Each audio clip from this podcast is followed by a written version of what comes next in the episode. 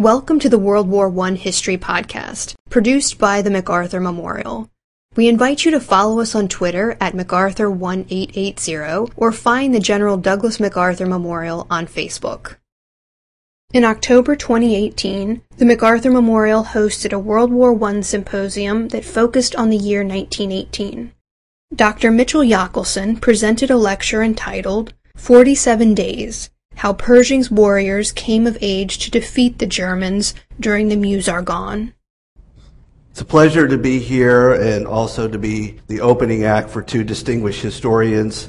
So what I'm going to talk about is a book that I wrote a couple of years ago, 47 Days, How Pershing's Warriors Came of Age to Defeat the German Army in World War I. And it's my belief that because of the Americans who persevered in the longest battle in American military history. 47 days long. It eventually involved about 1.2 million American troops, uh, plus support, including women who I'll discuss as well. That's the reason why the Germans finally capitulated with an armistice on November 11th of 1918.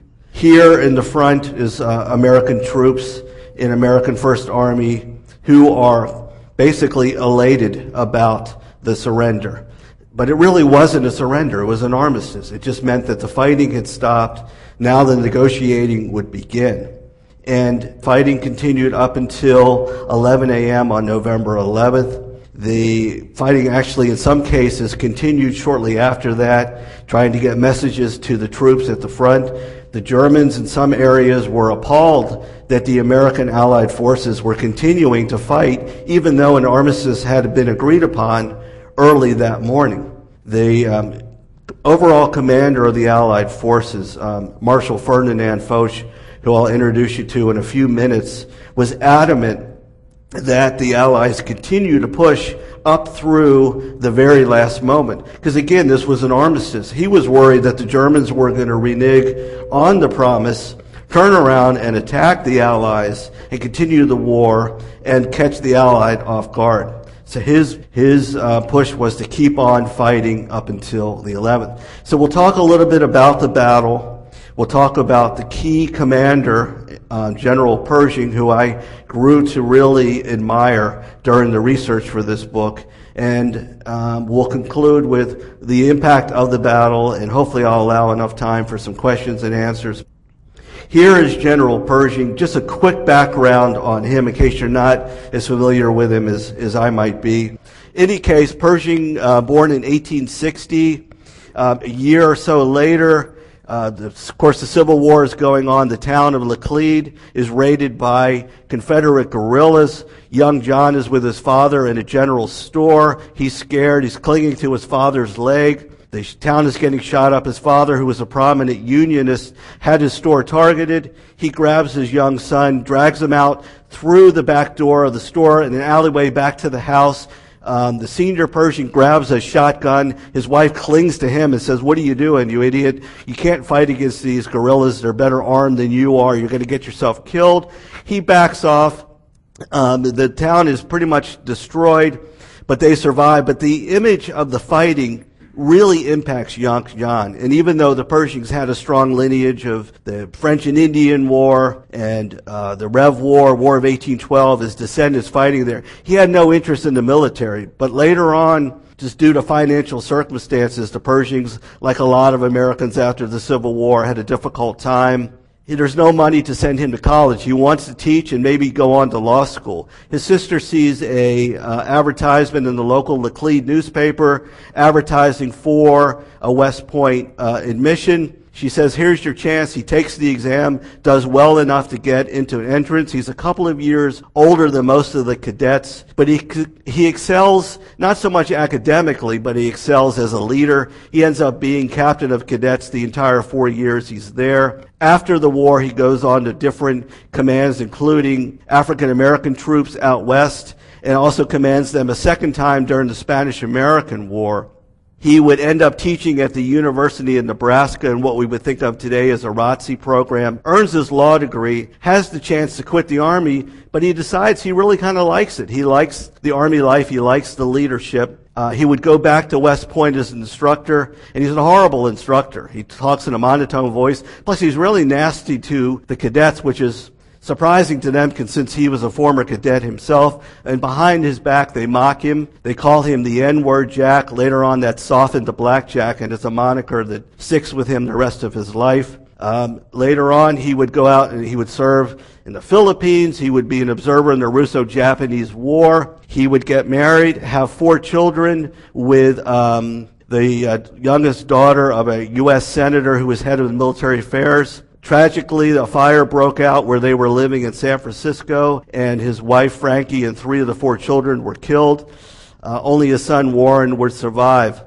Pershing, even more, would stay in the military, and he would continue on fighting um, in the Mexican punitive expedition, and then in World War I, he would be made command of the American Expeditionary Forces. Often see AEF in the uh, singular, but actually it's plural, forces at the end. Pershing would be given the command of the AEF. They weren't quite sure, they being the War Department, of what the AEF was going to consist of initially.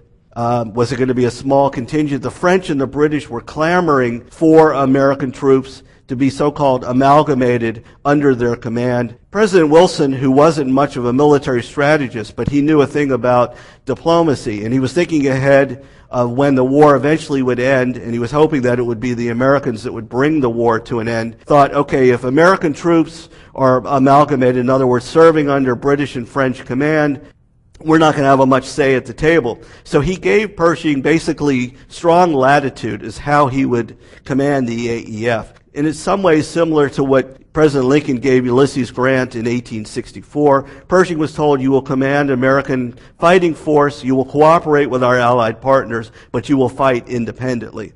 Pershing was all in favor of that, but history shows that we did have to lend some troops to the British for a while, also some troops to the French, including African American soldiers. Pershing would head over on the maiden voyage to um, France by way of England, leaving in May of 1917. This image is of him aboard the Baltic.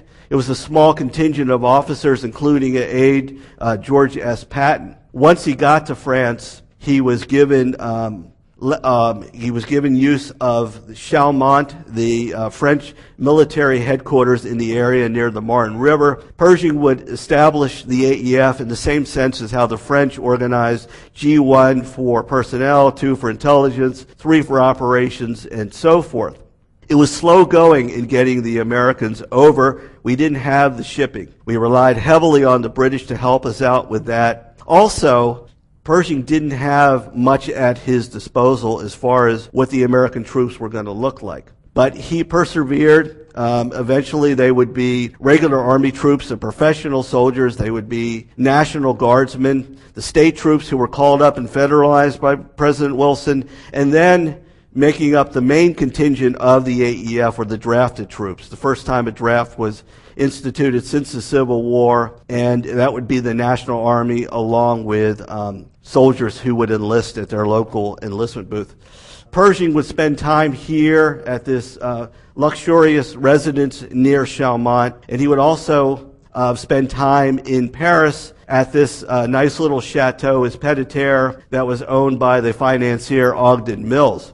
Uh, Pershing would get around like all the Allied commanders by rail car. He wanted his own rail car, and it was fitted out with an office, sleeping quarters, and a kitchen.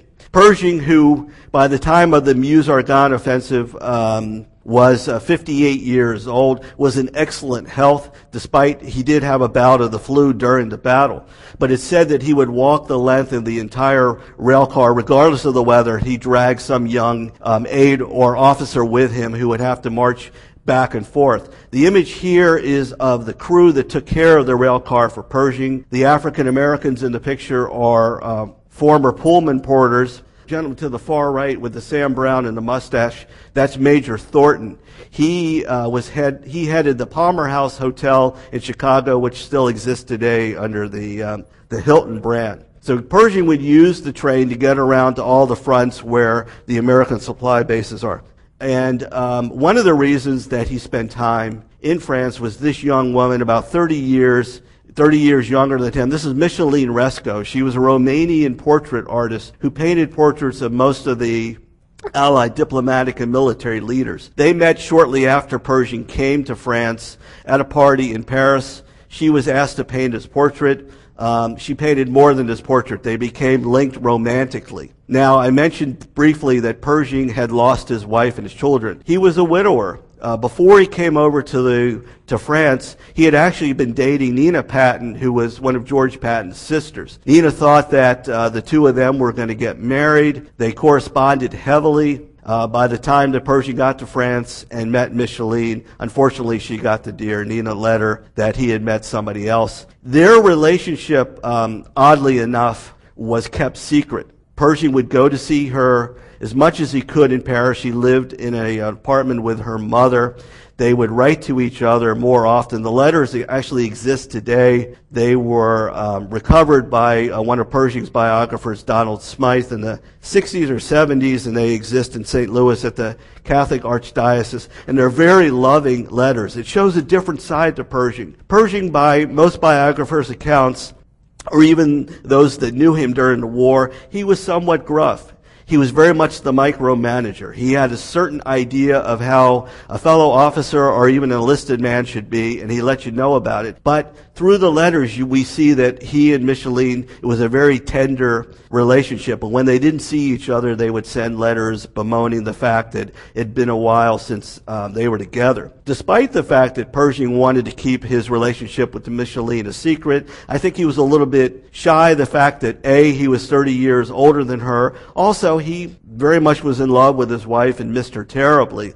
It was the worst kept secret in the army. Everybody knew that General Pershing had a lady friend in um, Paris. They actually stayed together for the rest of his life. 1946, when he was um, staying at uh, uh, Walter Reed and the so-called Pershing suite, they would end up getting married. He brought Micheline and her mom to the United States. They stayed in Washington, D.C. in 1940 when the Germans took over. Meanwhile, as the AEF is building up and getting ready to take their first um, actions in battle, they received a significant amount of support from Secretary of War Newton D. Baker. Baker had only been on the job for less than two years. In fact, he took over as Secretary of War, I think it was the day before the Mexican punitive expedition in March of 1916. Baker was a businessman from Cleveland. He really knew nothing about the Army. In fact, um, Smythe, and he writes about Pershing, he mentions about uh, Baker, and he says he didn't even play with toy soldiers when he was a young boy, but he learned to understand the army. He came over and he saw Pershing a number of times during the war, would visit the supply bases. This particular image was taken shortly before the Saint Mihiel attack in September. You see Baker in the middle there, decked out with his doughboy helmet, his gas mask. He kind of, in his suit, he kind of looks like a preacher, but he also reminds me, you remember that photograph of Michael Dukakis when he's popping out of the tank? He sort of reminds me a little bit of that, but really Baker was an outstanding Secretary of War, fully supportive of Pershing and fully supportive of the American troops. The guy that Pershing would run into the most trouble with, and this is a stage photograph because they look like they're the best of friends. They were about the same height. Uh, Pershing was six foot one. I think uh, Foch was a little bit taller than him. Foch was under a tremendous amount of pressure. He was appointed um, in 1918 as the overall commander of all the Allied forces. He was in a difficult position with Pershing because technically speaking, he's Pershing's boss. But really, President Wilson is Pershing's boss. So he can sort of boss Pershing around, but not really. And he's feeling the heat. The war is continuing. The Germans, of course, know that Americans are coming over, and there's more than a million of them over by the spring of 1918. And they launched their major offensive. The Americans really haven't seen much action. Ed will get into the spring fighting of involving the American troops, so I won't talk about that. But Foch is really worried that it's taking so long for both the Americans to deploy overseas, but once they get there, they're mostly in quiet sectors and they're not participating in the fighting. They go back and forth and they battle it out. Finally, in August of 1918, when Pershing says, I want to form an independent fighting force. It'll be American First Army. I want to command it along with the entire AEF. Foch is in agreement with this, but he's like, when are you going to get into the fighting? One of their discussions, which happened at the French headquarters where this photo was taken outside, they almost got into fisticuffs. They screamed at each other, even though neither knew each other's language. Pershing knew a bit of French, Foch knew a bit of English, but they certainly, through the yelling, could comprehend each other. Uh, they stormed out. Eventually, they would come to an agreement that Pershing would indeed be allowed to form the First Army and they would go on the offensive. Pershing wanted a major operation against the St. Mihiel salient. There's a great display talking about St. Mihiel just outside that I urge you to look at. But it was a bulge in the lines, just like there were a number of these during the war that the Germans created in 1914.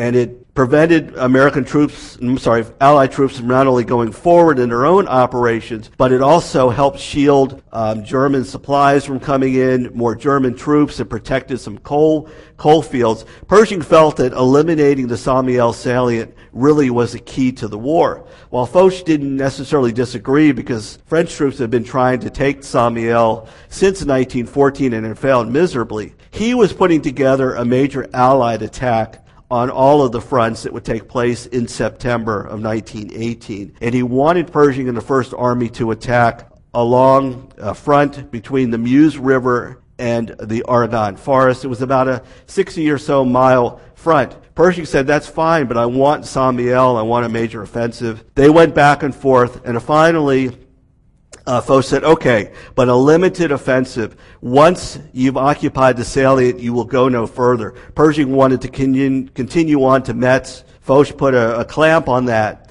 So they agreed that the Saint attack would take place about the second week in September. But then, right after that, beginning on September 26, in conjunction with the other Allied offenses, that's when the Meuse-Argonne would kick off. Pershing agreed to do so. It was a mighty big task. The, uh, the attack takes place um, beginning with an artillery barrage on the 11th. It's horrible weather. If any of you have been to France around this time of year, it's often rainy. Although I was there recently, it was sunny every day, just like it is here. But it was horrible weather. The Americans jumped off the Germans had an inkling that something was going to happen, and they had planned a withdrawal anyway. They started to withdraw, but they didn't withdraw quick enough because the Americans completely overran them. And by the 12th of September, most of the salient was in American hands. Uh, these two images here show French citizens who are now able to go back to their villages. Either they had had to travel miles away and stay out of harm's way. Some of them were living in barns without electricity, without any kind of heat, proper food, clothing, and water. Now came back. Pershing was a savior. Newspapers around the world, not just in France and the U.S., but around the world, proclaimed Pershing as this great American hero but he had little time to gloat over Saint Mihiel. Eventually, after about the 14th of September, the entire salient was in American hands. But he had to prepare his forces, which there were now more than 2 million American troops over in France. Um, and about a million of them would be in his American First Army for the attack on the Meuse-Argonne. Pershing was given use of the mayor's office, the Mairie, here um, in Souilly, France. It's a little village in between Verdun and the rare area of Bar-le-Duc. Pershing had his headquarters up on the third uh, floor. He could overlook what he was facing was a large airfield commanded by uh, Billy Mitchell. Also, there was a large hospital and a telephone operator's hut, among other things. Again, reminds me a lot of City Point, which the Union Army used in Virginia in 1864. Shifting troops from Mihiel plus other parts of the front to get them ready for a jump off on September 26 was a very difficult task. And most of that was charged with George C. Marshall. We know a lot about Marshall as chief of staff during World War II. Of course, we know about him with his rebuilding of Europe after World War II. But he really cut his teeth during the First World War, and I would say he's one of the unsung heroes of the war. He was a protege of Pershing, worshipped the guy, but he was darn smart. He started out in the First Division. He was the mastermind uh, behind one of the first American efforts, which was at Cantigny. Pershing saw that, brought him over to the AEF, and then brought him over to the First Army. He directed the American troops forward to the Meuse-Argonne front. And it was a difficult task. For one thing, he was worried that the Germans would see American troops heading towards that area, so all the movements had to be done at night. And then the other thing is there were only three main roads leading to the Meuse-Argonne front. Many of them had been shell-pocked bombed since 1914, but especially in 1916 during the Verdun battle. So they were rough roads to traverse. And as I already mentioned, it was raining all the time. So he had to move American troops forward while French, Italian, and other Allied troops came back from the rear. Um, any of you who have been caught in the traffic near here on 664 pretty much have an idea of what I'm talking about. But Marshall did it splendidly, and so by the 25th of September, the American troops were in position for an early morning attack. Meanwhile, a key component to this was communication. Pershing was frustrated from the first day he got to France when he realized that by sending messages to his allied, his commanders and the allied troops around the Western Front, it was done through French telephone operators. And the calls would get confusing, the messages weren't relayed properly. So he complained to the War Department in Washington, who got the Signal Corps together to bring in telephone operators.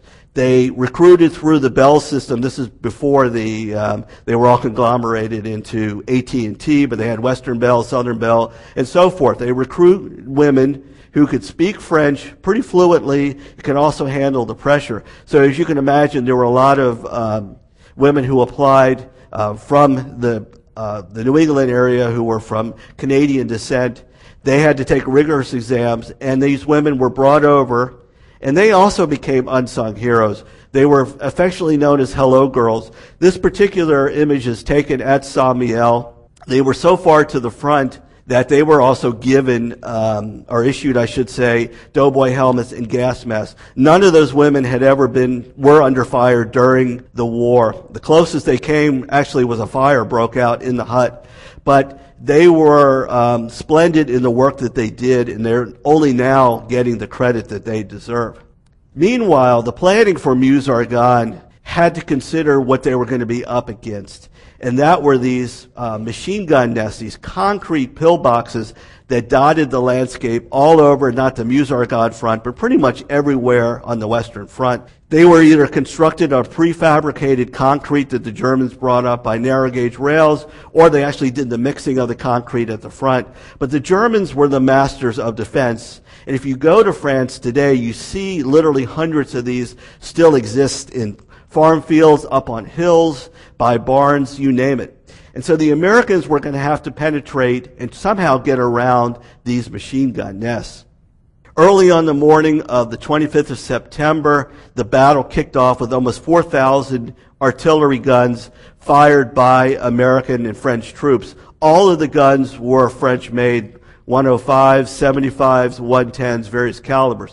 One of the batteries firing was by the gentleman on the horse, future U.S. Senator, Vice President, and President of the United States, uh, Harry S. Truman, who led a battery of the 35th Division, a National Guard unit out of Kansas and Missouri. Once the artillery blasts hit the Germans, the Americans went forward. The Germans were again, for the most part, caught off guard. They knew an attack was coming. They thought it was probably coming from the Saint Mihiel area, but they had no idea that it would be directed towards the Meuse-Argonne. And then around 5.30 in the morning, the infantry kicked off. And besides the machine gun nests, they were facing bands upon bands of wire. So when the infantry troops would go forward, they'd have engineers leading the way with wire cutters who hopefully could snip through the wire that the artillery didn't penetrate. This would slow the troops down. Uh, the battle itself was um, the planning by Pershing was very difficult. I won't get into the great details. Bill will talk about the Battle of Montfaucon, which was the major objective of the American troops that day. It took them two days to take it, uh, despite Pershing's chagrin. But the first day of fighting, the Americans did quite well. Because they caught the Germans by surprise, they moved forward.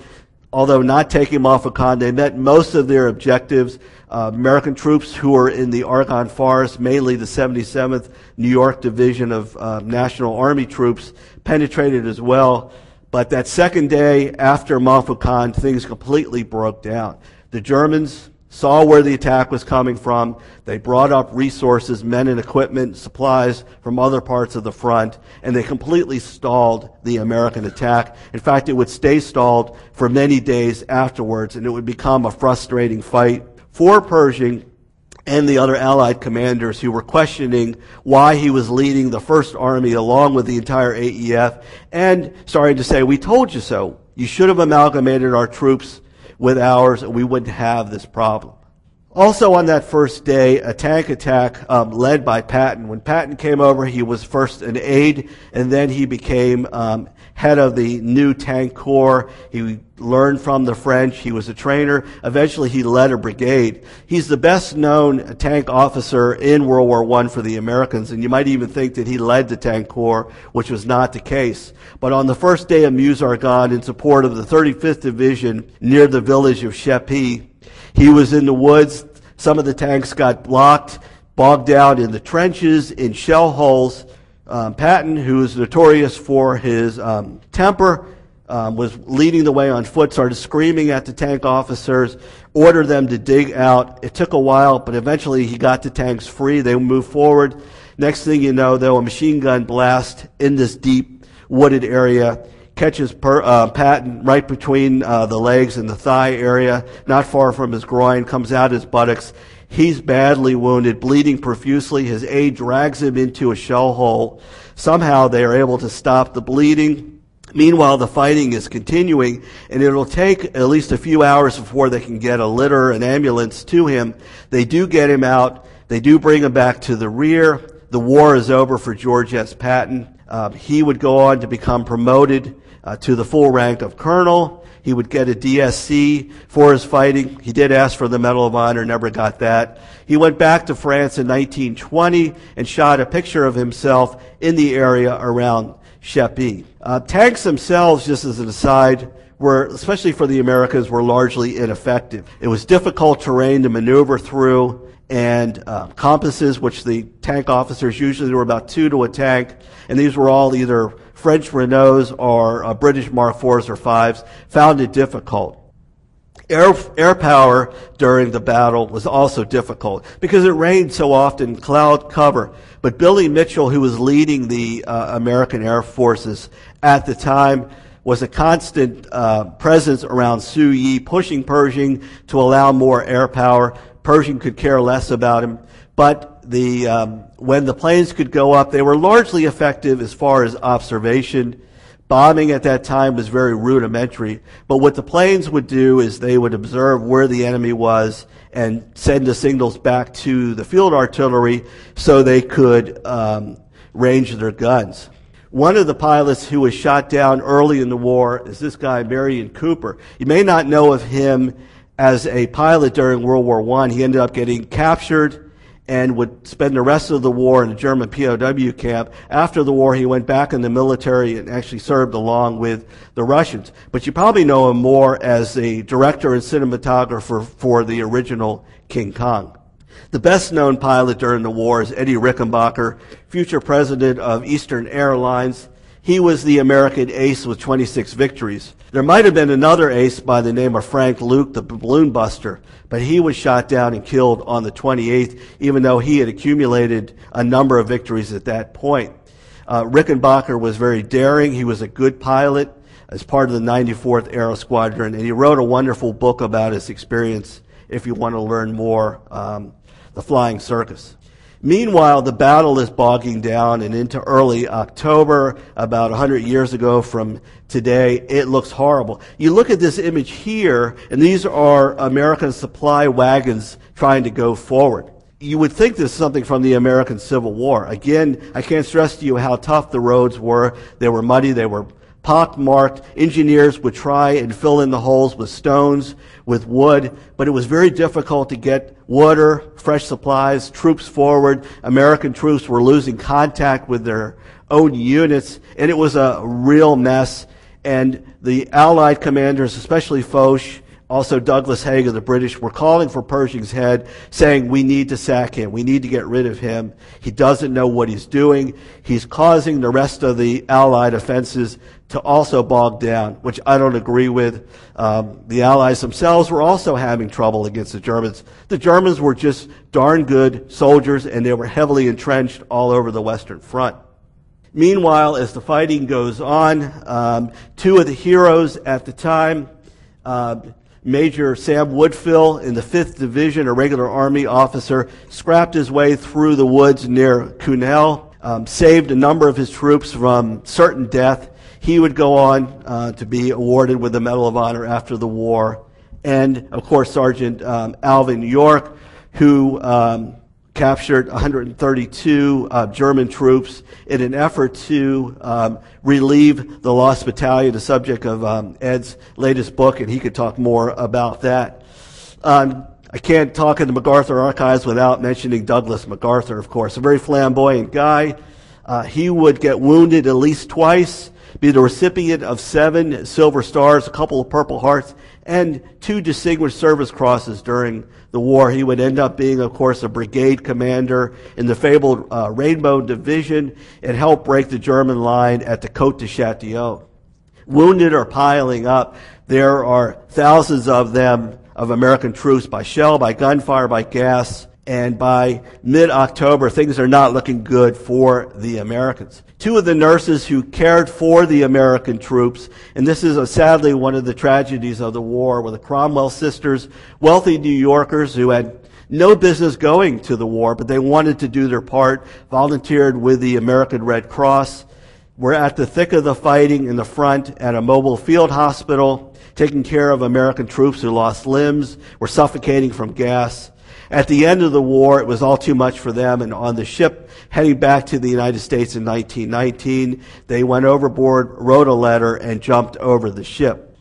Pershing, meanwhile, is feeling the pressure, and he decides he needs to reorganize. So what he does is he smartly steps down as First Army Commander, still continues to command the First Army, but he puts in his place the guy to the left uh, Major General, now Lieutenant General Hunter Liggett, Commander First Corps, the most competent general officer in the war. He also creates a second army, which he puts in under uh, Robert Lee Bullard, who Bill will talk um, a fair deal about. Second Army actually didn't do a whole lot as the war continued. Liggett, on the other hand, really turns the fighting around he reorganizes the troops, but he's got a lot to deal with. And one of those is the influenza pandemic. There were something like 150,000 cases of American troops in First Army. It was decimating not only First Army, but all of the belligerents, not to mention worldwide. And here on the East Coast of the United States, um, American citizens were suffering terribly. Finally, Liggett organizes what ultimately would be the final battle of the Meuse-Argonne. It takes place on November 1st of 1918. The jump off would involve two divisions. The second division, which um, Ed will talk about, is having fought at Belleau Wood, and then also during the Champagne in conjunction with Meuse-Argonne, plus a relatively um, uh, Raw Division, the 89th and National Army Division. At this point, the Germans knew the end was up, and they had been negotiating to get an armistice behind the scenes, but they also weren't giving up entirely. German troops were um, surrendering by the hundreds each day, but Liggett launched the attack. It was successful. It drove the Germans across the Meuse River, Meuse River, had them trapped up on the Meuse Heights, and so by the time of the armistice, the uh, Germans had given up in that area. And to go back to my original point, because the Meuse-Argonne battle, the Germans were soundly defeated by the Americans, and it was the main catalyst to really push the, them to accept an armistice. As Chris alluded to, everybody thought the war was going to go into 1919. The Americans persevered. They learned how to circle around the German positions. And through Liggett's leadership and just sheer force and a steep learning curve, the Americans pushed through, but it was a heavily costly battle. Out of 1.2 million Americans who fought in that 47 day battle, somewhere around 27,000 of them were killed, more than 100,000 were wounded. After the fighting ended, graves registration troops went to recover the burials. Meanwhile, the American government had made an agreement with um, the uh, families who had loved ones overseas and said, We will take care of your fallen in perpetuity in permanent cemeteries, or at government expense, we'll bring them back to the United States. About 70% of the American families elected to have their bodies returned and burial in national cemeteries or local cemeteries. The 30% or overseas and now cemeteries maintained by the American Battle Monuments Commission, like the Meuse-Argonne Cemetery, which has four, more than 14,000 burials there. It's the largest American cemetery in Europe, even larger than the um, Normandy Cemetery. So that's a quick wrap up of the Meuse-Argonne, a little bit about General Pershing. Thank you for your time and attendance. Thank you for listening. If you have any questions, suggestions, or comments, please contact Amanda Williams at amanda.williams at norfolk.gov.